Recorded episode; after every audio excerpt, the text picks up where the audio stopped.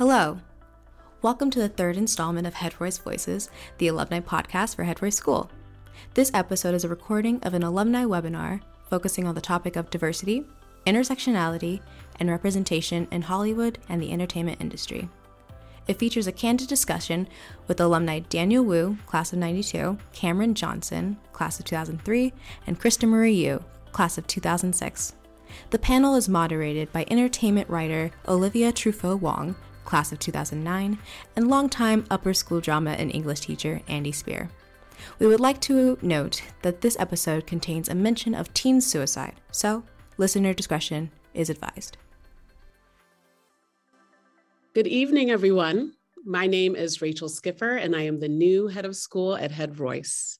I am thrilled this evening to welcome you to our alumni webinar discussing the very timely and important topics of diversity, race, and intersectionality and how they are represented or not in the entertainment industry. Tonight, you will have the opportunity to hear from several very prominent Head Royce alumni working in the media and entertainment industry, including one of your hosts, Olivia Truffaut Wong from the class of 2009. Joining her as co-host is our own Andy Spear, beloved longtime English and drama teacher. Olivia is currently a freelance entertainment editor and writer. Her work as a culture critic, mostly focused on Asian Americans in Hollywood and diversity in pop culture, has also been published in Refinery 29, Polygon, and Bustle. She currently covers entertainment and celebrity news at The Cut. Olivia and Andy will be speaking with our panelists, Dan Wu, class of 1992, Cameron Johnson, class of 2003, and Krista Marie Yu, class of 2006. I am so grateful that they could be with us this evening, and I hope you are as just as excited as I am to hear what they have to say. Welcome, everyone.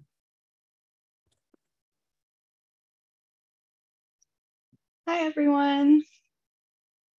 Hey, folks. Um, thank, um, it's it is really wonderful that you could all join us today, and and uh, Olivia include you in in that group because uh, this is this is quite a group of alums um, that are here on the screen, and it's uh, it's a real honor for those of us who work at the school to um, to get to have some time with you and, and hear some reflections on where your journeys have taken you, especially because they've taken you to such impressive places. Um, and so, Olivia, I think you and I have the, the, great honor tonight of getting to um, have a conversation with these three folks. Um, but I include you in that group as well. So it's four, four people that I have the honor of spending some time with, and we all do, honestly. Um, so yeah, I think we, this is going to be a great hour. Well, thank you. I'm also very excited. Um, and I guess I'll start it off by introducing or starting to introduce our panel. So first we have Daniel Wu, an award-winning actor, producer, and director of over 70 television and film productions, whew, including AMC's Into the Badlands and um, HBO's Westworld, Tomb Raider, and Reminiscence. Uh, in 2021, Dan worked with fellow actor Daniel Dae Kim to raise awareness of anti-Asian hate crimes in Oakland and beyond. Guys, and joining uh, Dan is also Cameron Johnson. Um, and Cameron most recently co created and executive produced the series Tom Swift. Uh, it's a spin off of the hit series Nancy Drew on the CW. Prior to that, he was the producer of the Peacock limited series Best Man, as well as working on Empire for several seasons.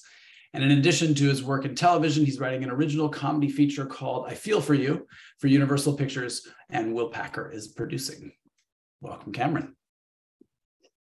Hi, it's very weird to have Andy Spear read my IMDb credits, but here we are. it's pretty cool, honestly. I, I got to tell you. Um, and finally, we have Krista Marie Yu. She graduated 2006. I'm sorry, I forgot to mention Daniel Wu graduated in 92. Um, and uh, Krista just recently wrapped a series regular role on the upcoming Steve Levitan series Reboot, streaming now on Hulu. Um, it's very good. You should all go watch it. All episodes are out now. Uh, she is best known for her role as Jen in Tim Allen's The Last Man Standing and Molly in Ken Jeong's Dr. Ken. Uh, she also had numerous uh, excuse me, numerous memorable parts in um, Nickelodeon's The Thundermans, Freeform Switched at Birth, She is a proud ambassador for Lupus LA and Saving Our Daughter Cinderella program. Some of her favorite organizations are Apex for Youth, Kristi Yamaguchi's Always Dream Foundation, and St. Jude's. Um, Krista is passionate about diverse representation and looks up to extraordinary mentors who have paved the way. Um, and also, fun fact, I did see her star as Sally Bowles in the upper school production of Cabaret in, I believe, 2005 or four. Wow. Yeah, in 2005. um, so thank you, Krista. thank you, Olivia. Thank you for having me. Um, okay, so to start off, I have a question for everyone. Um, when was the first time you saw yourself represented on screen? And Daniel, I'll start with you. Oh man, um, I'm older. I'm much older than everybody here. So for me, I think that most kind of indelible images I remember of growing up was watching um, some of the John Hughes movies and seeing the Long Duck Dong character. It was this uh, really stereotypical uh, foreign exchange student who didn't speak English well and he was a nerd and all that kind of stuff. And I remember watching that growing up and going, hey, that doesn't represent me. But I did grow up watching also foreign films, which were films from Hong Kong and China. And so I saw Bruce Lee, Jet Li, Jackie Chan, and people like that that I also looked up to as well. But I had to look to foreign films to be able to find that. I would say probably Dionne and Clueless. Um, uh, no, I, I, I don't think I've ever. seen, I mean, awesome. I don't think until like I was actually creating a show, I ever saw people like me on TV. There are shows about gay black men. There's Noah's Arc. I think I was. I think, but I think honestly, probably the closest I've gotten to it in terms of like personality wise, probably be Sex in the City. I think when you look at people, when you look at people, when you when you that show is essentially a show about a, a circle mm. of gay men who happen to be women and so that was pretty fascinating. And when and with regard to race, I think shows like Fresh Prince, uh, to the to an extent, the the Cosby Show, those were all able to tell stories about black people that felt like relatable. Um, and i think and then when i finally and when blackish finally came out i was like oh my god they're writing about my childhood. Uh, and then i immediately had to stop watching it. Um, but yeah that's the those are the ones that, that spoke to me. Um, i think for me it was trini on the power rangers. She was so cool um, and then Kristi Yamaguchi, because I would see her on screen um, and just representing somebody who followed her dreams and made it happen. Dan, maybe following up on the your thoughts about uh, looking to foreign films, mm-hmm. you your career launched actually in China, and we were curious what your thoughts might be about how that trajectory impacted um, your success as an actor here in the U.S. Sure. I, I, should expand on what I said earlier. It's like I was trying to say basically that there really wasn't someone that represented me or was like me because I either had to look at foreign films that were foreign Asians and not Asian Americans or grossly exaggerated, you know, stereotypes of Asian American males on, on screen. And so it wasn't until recently in the past few years that you saw thought to see a little more balanced version of that. But yeah, I started my career in 1997 in Hong Kong and I had actually never thought of being in the film business. I was, uh, I studied architecture. I graduated from Head Royce with this idea of studying architecture. I studied five years at the University of Oregon. I knew I wanted to be in a creative industry. And as I was going through my education in, in, in Oregon, I realized architecture may not be for me because I did so many internships and realized the profession was maybe about 2% creative and mostly administrative and managerial. And so I was looking for that that uh, creative energy that I had in school. And so when I arrived in Hong Kong, I was there just for a college graduation trip, and I was going to be there for two or three months and then head back to the states. And then I was actually scouted on the street to do a TV commercial. So prior to that, I never thought of someone like me being on screen because I never saw it in the states. It was never uh, something anyone desired, and so I never even thought that that was an option for me.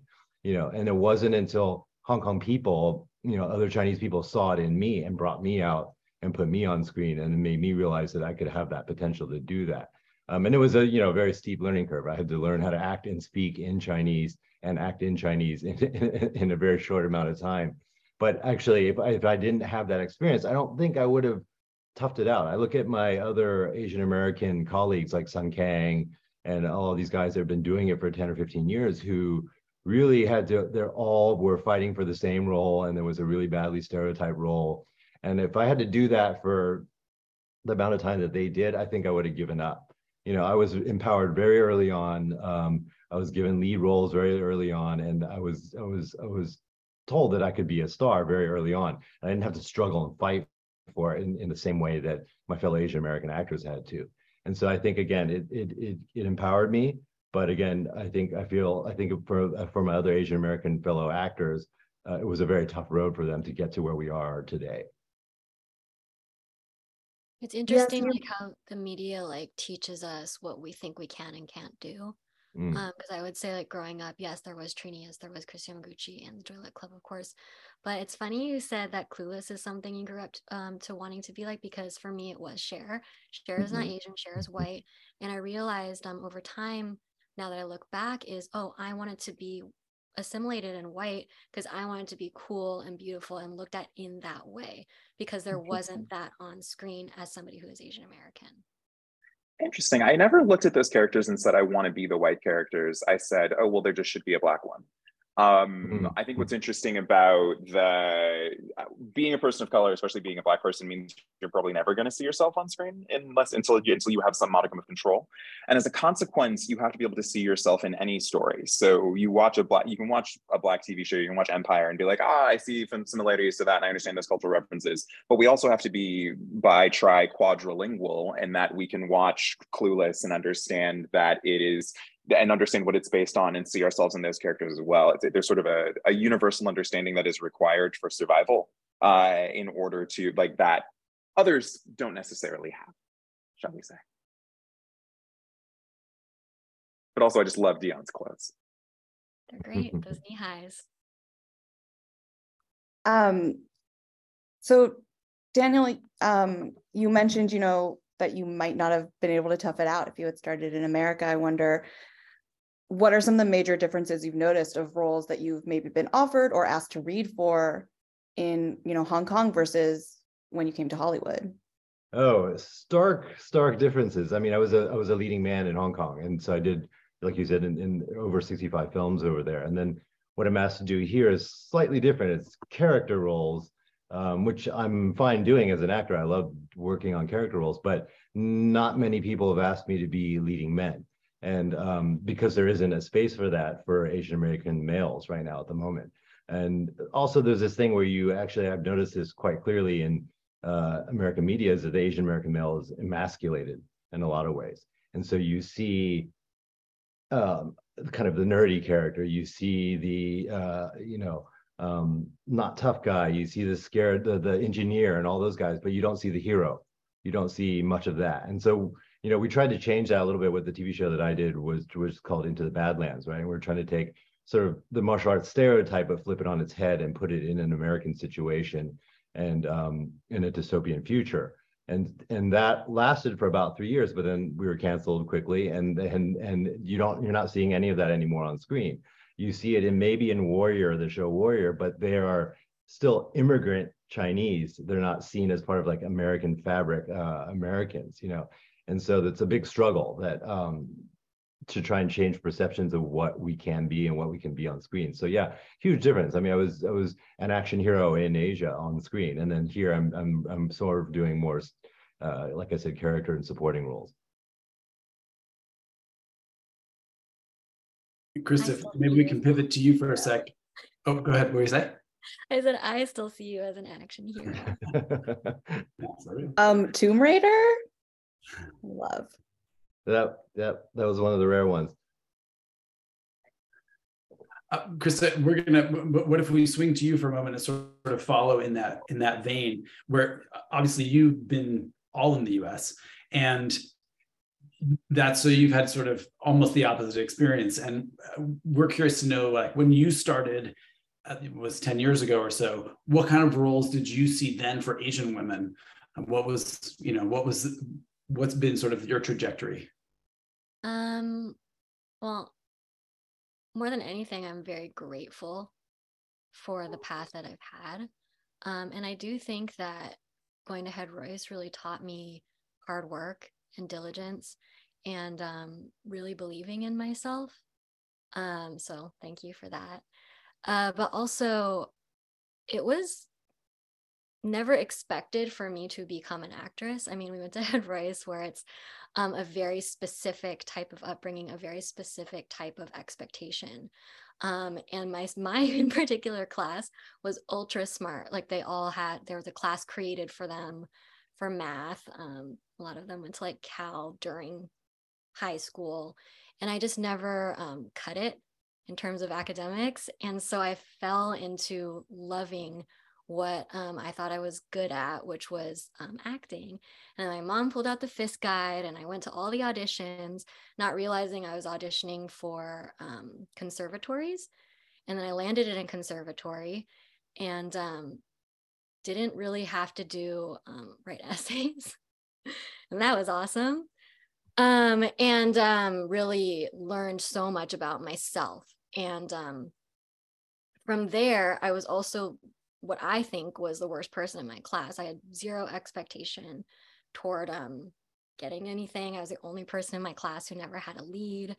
Um, they always told me at school to like do accents, so I didn't I didn't really expect anything. And I came out to LA and I uh, wanted to be near my grandma. That's why I moved to LA and not New York. And um, I was always told, you know, if you want to act, you have to love it, and um, you can't have another plan B. And I really didn't have a plan B. Um, I was going through some health things. And so it, it almost felt like, you know, that kind of um, you only live once kind of choice. And um, I was hostessing, I was babysitting, and all the audition rooms. Every every single girl was an Asian girl, um, who were all incredibly talented. And so when it came to, you know, getting a couple commercials and then getting a couple guest stars and getting a couple um, one-liners, I would I would kill myself over all of those um, because that's the only choice you have. Like luck gets you so far, but working really hard is what I've discovered gets me the furthest. Um, and gratitude. And then Dr. Ken came along, and it was mm-hmm. actually, I think, a, a second release. I think they'd already gone through the final, final rounds. And so I got really, really, really lucky. And there were three of us left. Um, and I just remember getting the call while I was hostessing. And then I kept my job for the pilot in the first half of the season because you never know. It's a very non-linear path. Um, but I'm really grateful for the lessons I've learned in terms of not just how I want to be, just not just, just living my dream of being an actor, but the impact that one can make as somebody who exists in a world of the public eye.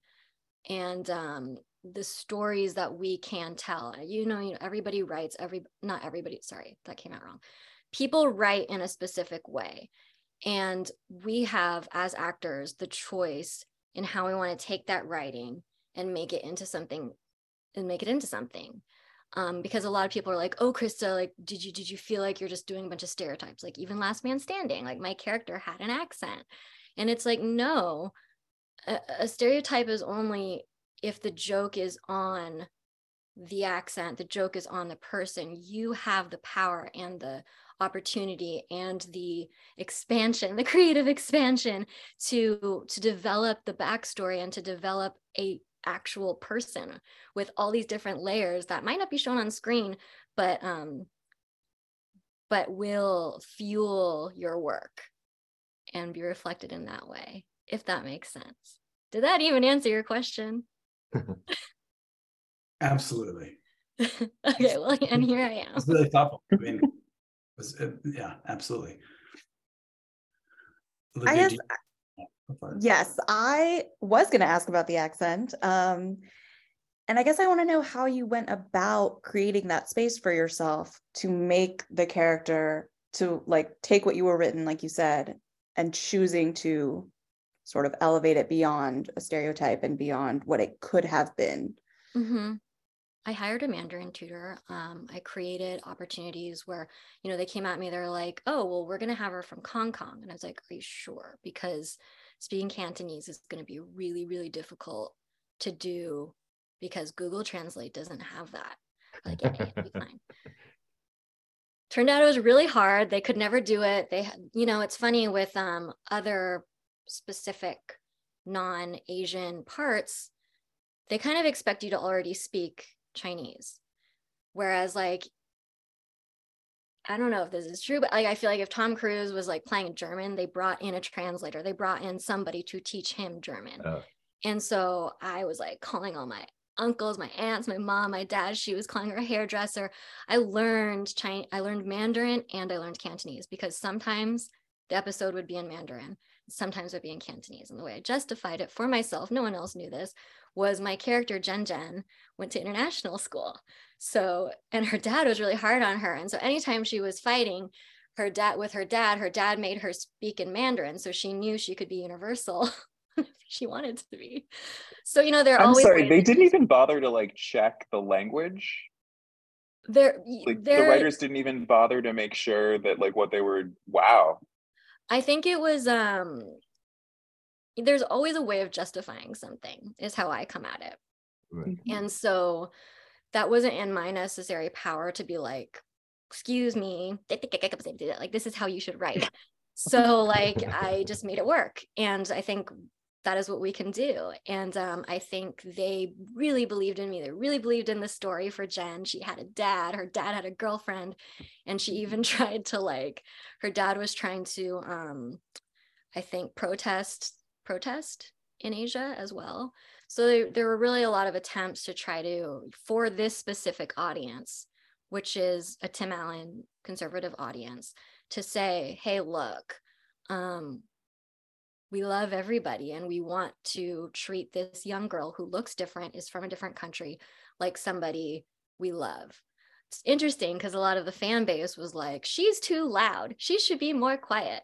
She should be nicer um and luckily like nobody else the writers didn't care they supported me and they wanted and tim supported me and they wanted this young asian girl to be loud and snarky and um, everyone to be okay with it and to love her anyway. And so hopefully that is the through line behind it. And with the accent in particular i worked really really hard at it. Um, i'm sure there were some people who had problems with it but um, the most i can do is come at it with the truth and love that i had. These are compelling stories, I, as we knew they would be.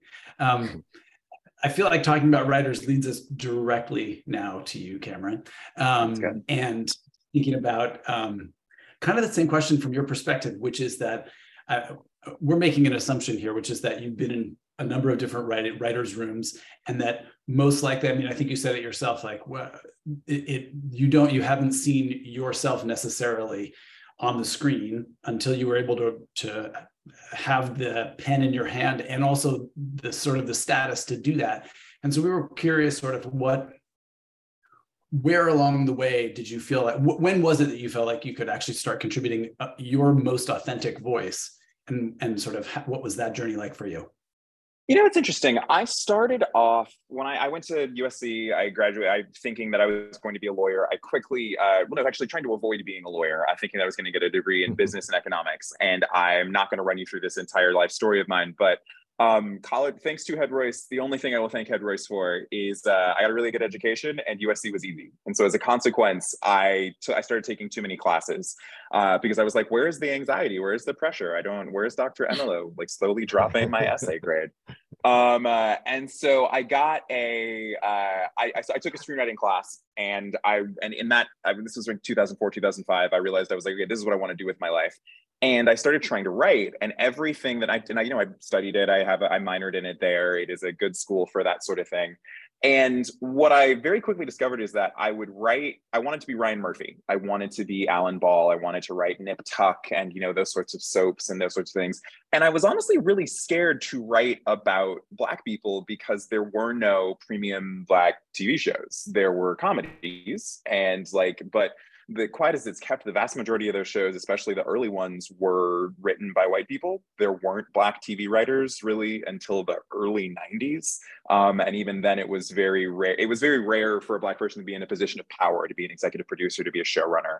Um, and so but the problem I would have is I would write these scripts about like, oh, this one's about an escort agency, and this one's about, uh, you know, sports agents in Arizona, and I would go into these meetings with reps, and they'd be like, so tall, funny, gay black guy. Why did you write this? Like, what is this? Like, how is this connected to you? And I was like, I enjoy sporting. I've I've watched a football match or two, and they uh and so and it just wasn't working. And so i looked around in about 2010 at the people i knew who were getting over. So people who were like lena waithe or justin simien or sort of those are the people who i sort of began my career in entertainment around. And they were all writing about themselves. They were writing like things that were super duper black. And so the first thing that i ever did was i was a I had been an SAT tutor. That was my version of hostessing, which I kept doing until my first my first season of Empire was over. And I was like, okay, I have the job. Like I can afford this. I can't quit. I'll, I can finally quit. Uh, and as I was, and I decided that rather than write another pilot that's about that's not about me, I would try to pivot to writing things that were about my own life. So the first thing that I wrote is I was I was like, and if I realized if I could also if I could make myself a little bit internet famous, that would probably help. So I made a blog called uh, I wrote a blog and it was called a social experiments blog. The first one was called "Is OK Cupid for White People." Um, uh, I had spent a year on OK Cupid trying to get a date. I had failed. I was like, but I'm cute. I don't. You talk about being scouted on the street, Daniel. That happened to me too. Uh, and what I was I was like, wait a second. Why why is this not happening on the internet? And you know, I the Lord spoke to me and said, Cameron, I bet you money this is because you're black. And so I asked a straight friend of mine who lived in Boston if I could make an identical, if I could use his pictures for a profile. I made an identical one. I didn't send a single message. I just put it up and saw what happened. And I got 300 times the incoming calls that in one week than I had as myself in an entire year. And that article that I wrote in the living room of my shitty one bedroom apartment in mid city Los Angeles uh, went viral once a year for five years. Like every year, it would I would start seeing comments again, like, "Oh God, I guess people are lonely again. Uh, I guess we're back on Reddit." And from there, I realized, okay, cool. So what I've been trying to do is trying to write like other people, and what I need to be doing is writing like me and doing shit that only I can do. So the first pilot that I wrote is called. Uh, uh, the first pilot that I wrote in that vein is called Me in High School and it is about the rather hilarious day um, that I tried to kill myself in high school. It's very funny. Uh, and I've gone to lots of therapy. And so, but that was the the joke that I was going. That was the tone that I was going for. Is like, how can you do something really sad, but also do something that's really funny, and also something that's deeply personal? That got me my first manager. That got me my first job, and then I wrote a pilot called Side Pieces, which is about being a side hoe, sorry parents, um, which is something I know nothing about. Uh, mistress, if you're not up on the internet slang, uh, and how dare you accuse me of being such a thing. Uh, but I wrote that, and those two things got me my first job on a show called Zoe Ever After, which was a half hour multi camera comedy. I got that job because they needed a black gay guy. Like they needed a black gay guy to be in that room because there was a black gay character. And initially I was offended, but then I was like, okay, similarly to what Krista was saying, like, I can make this work and I can show them that I can make this story work and then I can make it differently. I, I, can make the story real, which is what they want. And then I can, once I've done that, I can show you, I can show the people that I work for that I'm doing other, th- that I can do other things. I did that. That show got canceled. And then I, the show that I had always wanted to create though is about I don't know. So the black elite of the Bay Area, I'd always wanted to do a show called Rich Horrible Black People, uh, is what I called it at the time, and it ended up being a pilot called White People Problems that I sold to Bravo in 2017, and that got me that that script has gotten me every single job I've ever had since. Um, so what I so, so to answer your question, I realized that my voice was the thing that gave me power early, and I was just what I feel like I've been doing is marching my way towards having the ability to actually do me like not do like a watered down version of it or to do something that is more or to just contribute but like there's a day when you get to be the person who's in charge and you get to be the one who's defining the voice of the show and i will continue to hone that for the rest of my life and career. I think Cameron um, highlighted a really good point there that early on, like we all, I think all of us think that coming into the business in Hollywood means that we have to uh, look at it through the white lens right mm-hmm. and we're seeing now that it's no longer the case that no longer you have to do that and that your unique voice is what is special to you and that's what you know we have to cherish and and keep doing yeah the idea that and i remember i tried to write my college essay about like there's the idea fuck it. A, thing that happened to me often at Head Royce is that I would be, I live, I grew up in the hills behind the school. And so I remember one day a student's mom was driving me home. She drives out and she tries to turn left and go down to like Fruitvale, MacArthur. And I'm like, no, we live up there. And every turn she kept being like, wait, but can we, like, where do I go? Like, when, when are we to go to the, the flatlands? And it's like, no, we go up all the way to the top of the hill. We go to the top of the hill. We get to my house. She lets me out. This woman is in shock. This is the same woman who had said to my mom repeatedly, "Oh, Cameron's going to get into all these schools because he's black," and you know all of that. The sort of lightly, casually racist things that people trade amongst uh, amongst friends. And what was fascinating is that like it, it it has been shocking to people for my entire life that there can be black people who don't play sports and do and are dysfunctional and have a degree of success that might match yours and just writing about that has been has kept me working for a long time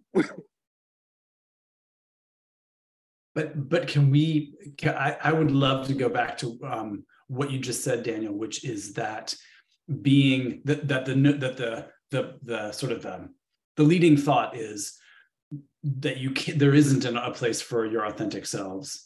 And, and getting through to a place where maybe now it's feeling more like there is actually room for that yeah. like that that's yeah. actually what's you know as cameron is saying that's what's getting him work but i, I want to just push on that just a teeny bit and say is that i mean because I, I think partly what you were saying earlier dan was that actually in america it's still like you're still not they're not seeing your authentic self no no it's not it's not quite there yet but it's changing i mean it, it look from when i was in grade school through college it was the same.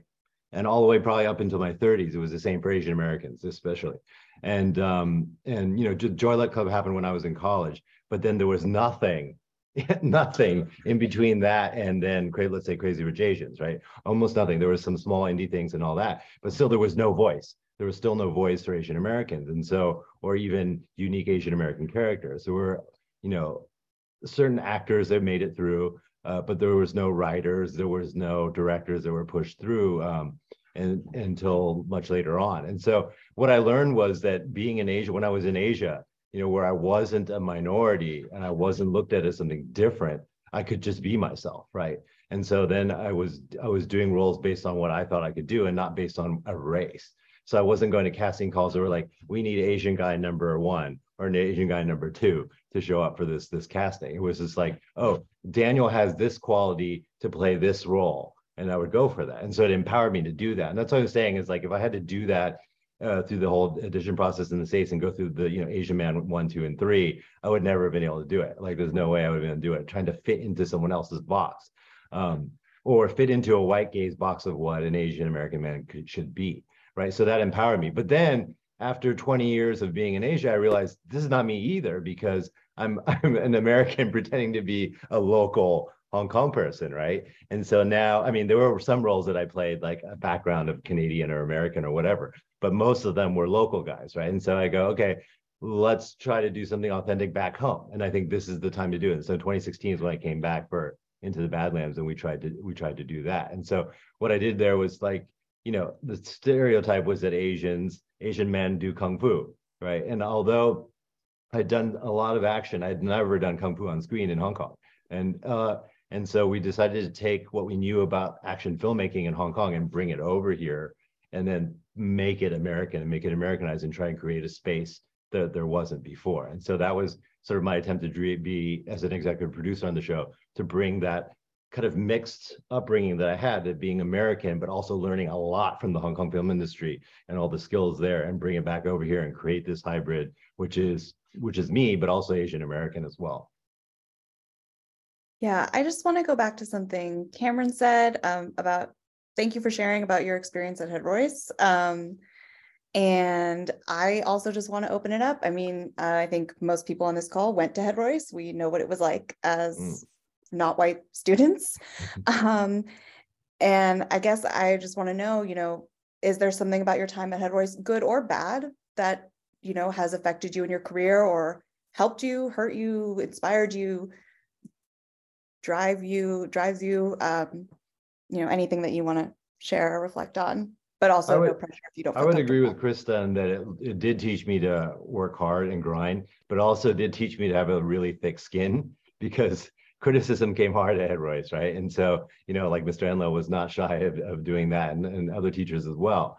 And so when you get into this business, you're going to be you're going to be you know criticized a lot and you have to be able to take it and understand okay where is this coming from is this coming from a personal point of view or is this really objective subjective whatever and understand that and analyze that and then and then and then get better you know whether that is going to be helpful or do you throw it away and go this person's is dumb and and we're going to move forward but you know head actually taught me how to navigate that the, the, the toughness of the world in terms of um, academic and maybe more intellectual criticism and not taking it so personally and being able to move on and grow from it you know, a writer's room is essentially one of our English classes. Mm-hmm. Like it's eight nerds sitting around a table, like discussing what you've written. And like they're going to give you notes, they're going to give you feedback. And I think also, especially when you get into the classes that we took later, or the electives, the class I took from Andy on modern American poetry, um, I can still hear you repeat, repeat, reciting the, the poem about the grapes. Um, uh, but with that said, my point is that like it, it, there's a, a, degree of intellectual rigor that is required. You can see Krista can too, uh, but it's there's a degree of intellectual rigor that's required at that school that that that you will serve you well anywhere you go and anything that you do. Um, I also think there's sort of a cultural bilinguality that I think, uh, which is not a word, but I'm making it up. Whatever, uh, a cultural like sort of uh, it, it requires code switching. Um, and so mm-hmm. it requires you to be able to put you in a room with a lot of people who don't look like you and don't understand your cultural explain your your experiences and explain yourself to them um, and know that they may or may not listen. Uh, and I think that that puts me I think it is an advantage on the sell on the selling side because I think you are the majority of people who are in a position to buy TV shows and buy pilots and greenlight them are not black people um, or Asian people for that matter, but or straight or gay people for that matter. Uh, but so those are the things that I think I would I would take from my my head experience that got me there. Also, I literally did write a pilot that is set in the school, so it and that did get me a rep and a job, so I can't be too mad. um, head is a lot of different things for me. Um, I still have a lot of my friends from head royce who I love so much, and Ravi. In fact, my little brother is still really good friends with Olivia. So through him, I get to be friends with Olivia, which has been awesome. Um, a couple things. I think, um, yes, Head Royce has taught me diligence. Head Royce has taught me critical thinking. Head Royce has taught me to be able to put myself in different perspectives and understand that people can come at things from different ways. I think when it comes to yeah, criticism and rejection, I do have tough skin, not only because of head royce, but because of ice skating. But also, I think from one thing that I learned from head royce in regards to that was, oh, well, what more can I do? I can do this, I can do that, I can do more, I can do more to be exactly what you need me to be, which is the top. And um, if I were to talk back to my young high school self, since I'm so old now, um, I would say like, you know, it's not there is no one version of that gold star. And I do think there was a lot of pressure from the royce culture that there is one vision of success. And um, it, it not it's not necessarily that. It really isn't. And um, you don't have to bend over backwards and contort yourself to be what somebody else wants you to be. You can be whatever you want to be because happiness is actually what matters. Not making somebody else happy, not making your teacher happy, not making your parents happy. Like you deserve to listen to your heart. Um, and that being said, like balance is also what's super important and mm. realizing like career is not everything. Like, because if you don't have it, you could become very very sad. Like i will say like anytime a show got canceled that i was on i was very very sad. Mm-hmm. um and there's more to life than that kind of validation and approval whether it's in a relationship whether it's in my career whether it's from my parents.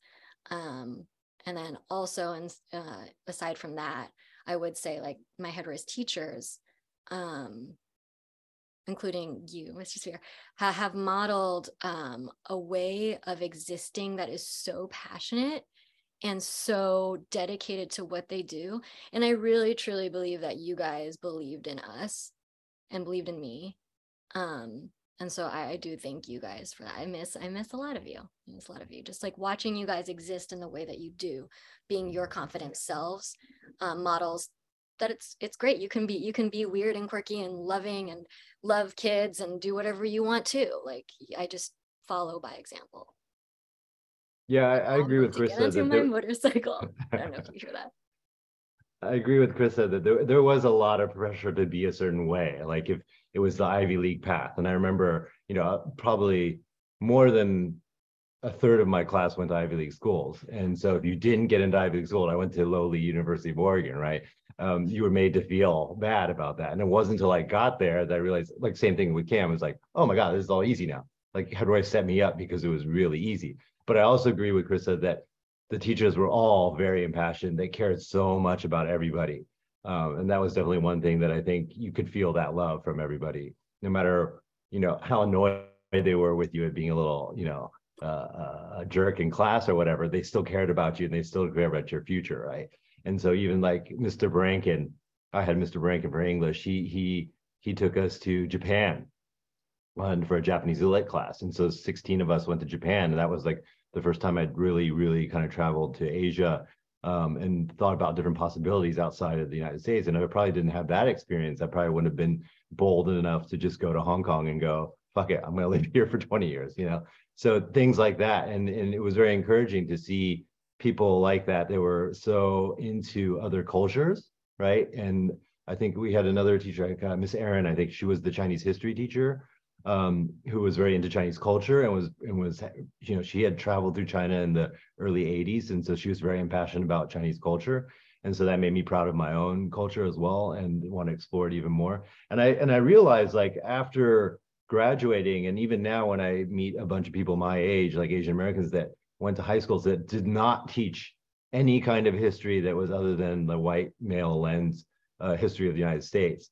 Um, i'm so i'm surprised because like i for, i took it for granted that head royce although it's not fully fully balanced we got a little bit of everything you know and um and and that was very precious to have that. Like when i when i see my other friends that were in public schools or in the middle of the country somewhere uh, growing up. They did not get anything like that, nor did they even get love from their teachers. So it was a much, much harder upbringing from them. So having that foundation and stability to kind of springboard off of to start the rest of your life was was great.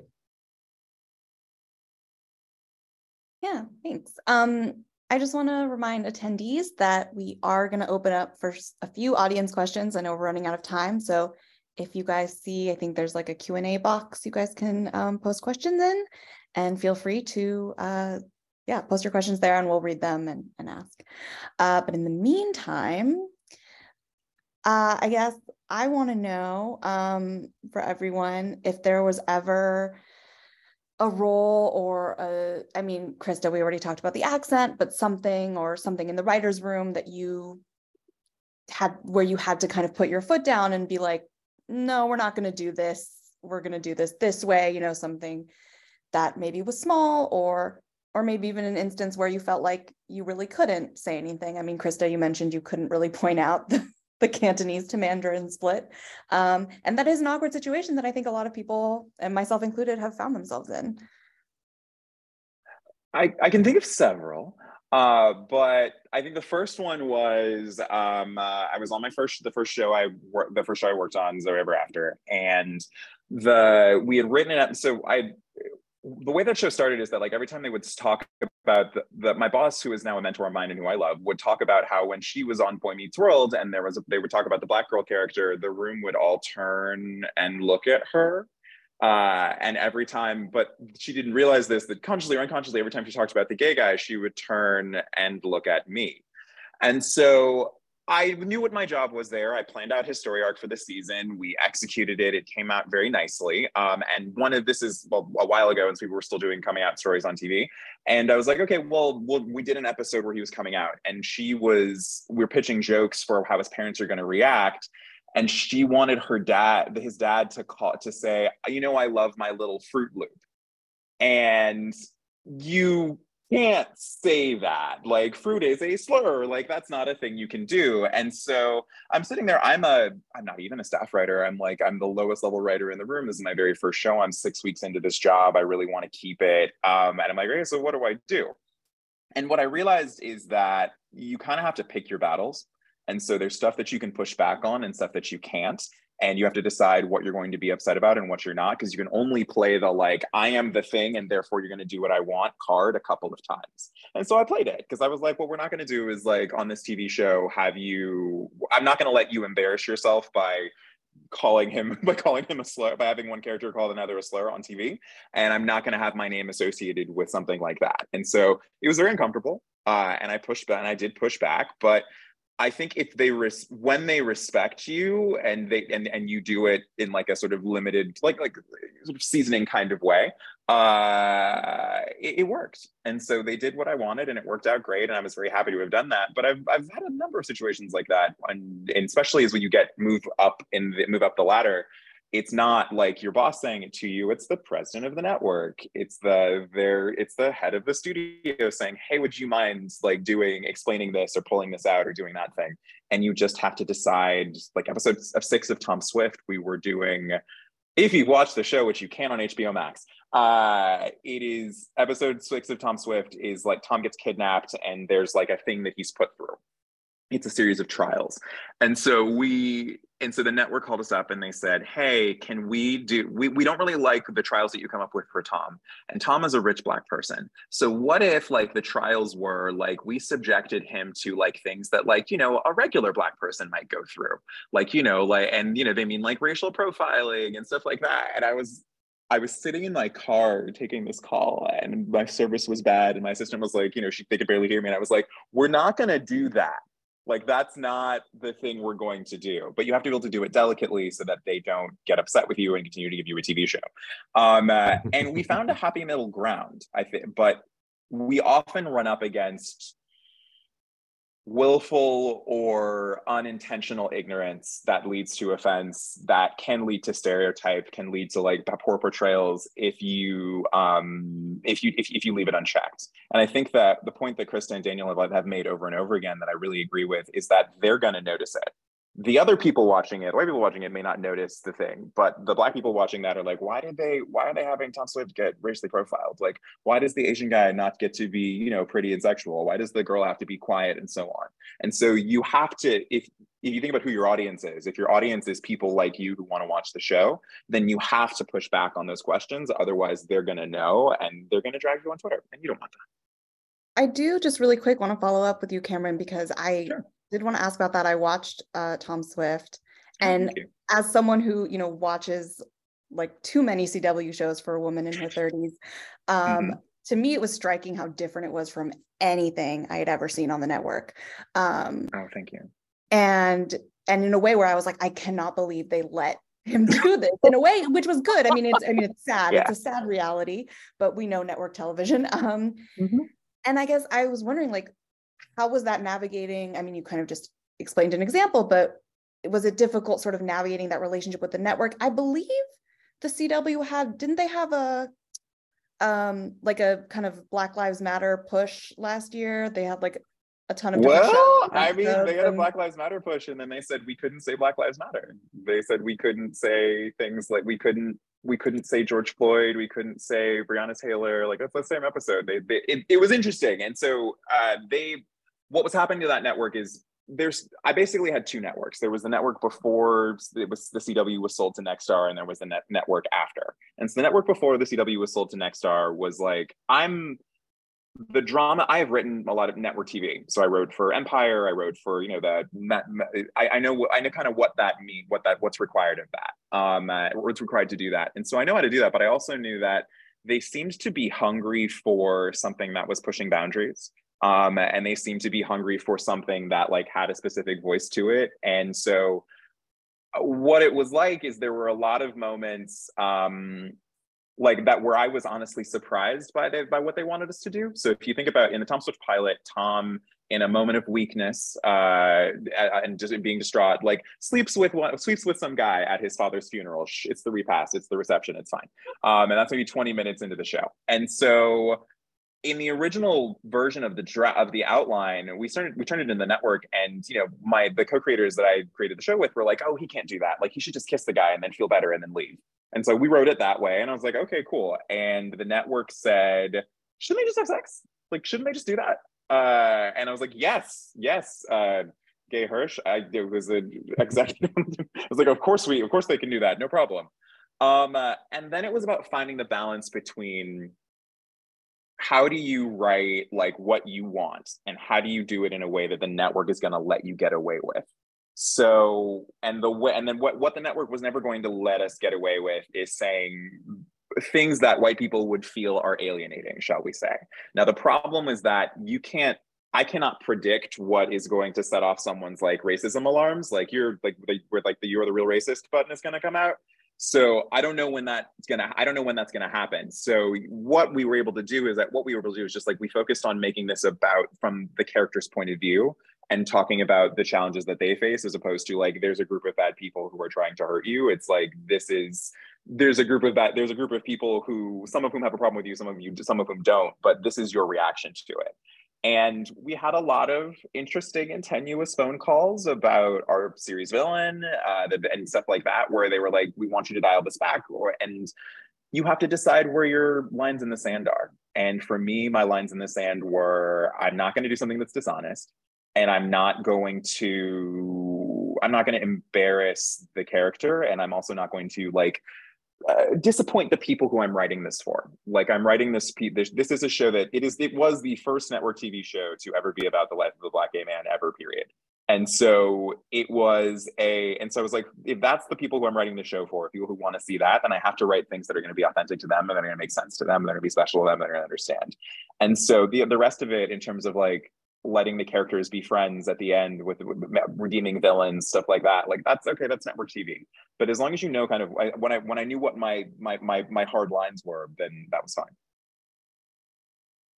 Um okay really quick we have time for i think one. Um there's an audience question from ryan.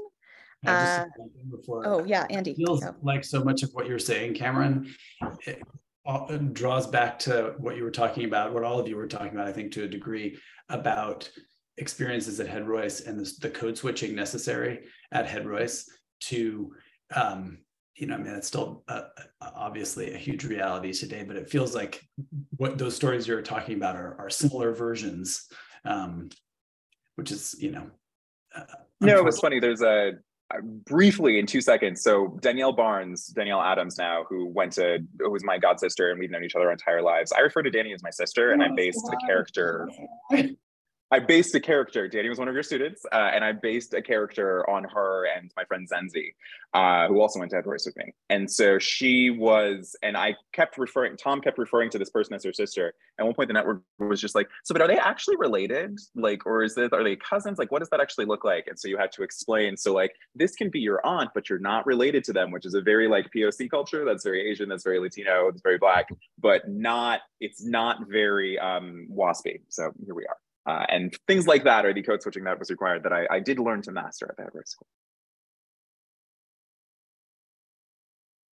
Okay, I guess Ryan, it's your lucky day. Um, the question is, oh, around um, how Hollywood represents the relationships between people of color. Um, Ryan has noticed that, you know, for example, between Asian characters on television or movies and Black characters, there's a lot of um, animosity a lot of the time on screen. Um, and you know how do you guys experience that? I guess on the actor side do you see it a lot? Is it something that you notice? Or um or cameron i guess is that something you kind of actively maybe try to work against or work for? Because there is a real conflict sometimes you know as we all know white supremacy is uh, strong. So you know it can be complicated.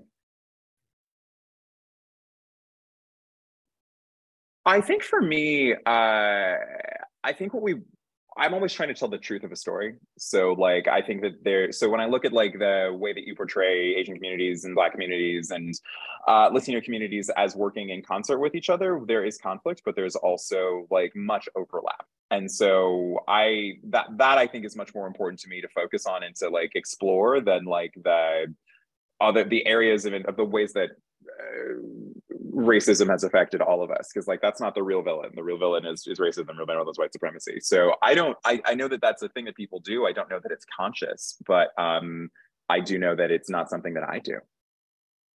In uh, into the badlands we this and this actually wasn't conscious. We just chose the best actress to play my my my girlfriend wife and it happened to be Madeleine Mantock a, a black girl from from england right? And so then that became a thing though because when the show came out. Not many people had seen that an Asian man and a black girl together on screen before. And so we were then it became a thing that we are very proud of. And then we uh, actually have a Blasian baby, you know, later on in the show. And these are things that don't normally happen on screen.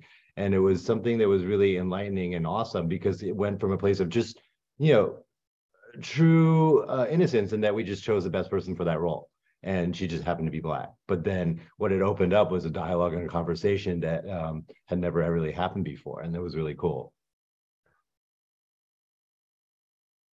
Because sometimes yeah, when you force when you to... force it it seems like a little icky. And this way when you force it it feels a little icky and i yeah. agree wholeheartedly it feels weird. But also if you're gonna do that like if we're we had um we ha- that's actually what did we did on Tom Swift. Uh, okay, so we were one of the villains was the business villain was supposed to be a black woman, and in casting we got sent a tape of an Asian of a couple of Asian women, and we decided that this was the best person for the role, and it was going to be super fun. But then, as a consequence, we had to you have to then make it real. Now, fortunately, the one of the one of the co-creators was is an Asian woman, and we had other Asian people on staff. But you can't just like swap in like sort of MS Paint someone yeah. a color yeah. and then have them be the role. you have to actually delve into the reality of like, okay, Tom's family would never leave the, their family company to this woman, and she knows that, and she didn't realize that until today, and now she's mad. Uh, and so, yeah, I think you, as long as you can make it real, I think then you're on your, then then, it, then it's worth it. Thanks, Cameron. Um, okay, I'm sorry. I think we have to wrap up. The Zoom is going to, um, as I understand it, combust um, like a minute. So thank you everyone for participating. Um, it was great to meet you slash see you again. And um, Andy, do you have any last words? Just really inspiring to listen to your reflections and um, and honestly, we just want to see your careers keep taking off. I mean, it's just it, it is um, yeah. I mean, it, it, it's really really thoughtful. We're really grateful to you for taking the time. And honestly, I, I, could keep talking for another hour. I don't know about the rest of you, but um, I find this really, really interesting and really, um, just really thought provoking. So thank you so much for taking the time. Um, and I was, uh, for, from the teachers, like we just love seeing our alums out there thriving, and um, it's it's lovely. Thank you. Yes, couldn't have done without you. I would like to read your Head Royce pilot, and my DMs are open. Thank you for listening to this episode of Head Royce Voices. Stay tuned for more episodes coming soon featuring faculty, students, and of course, alumni. Make sure to subscribe so you know when new episodes come out. Until next time!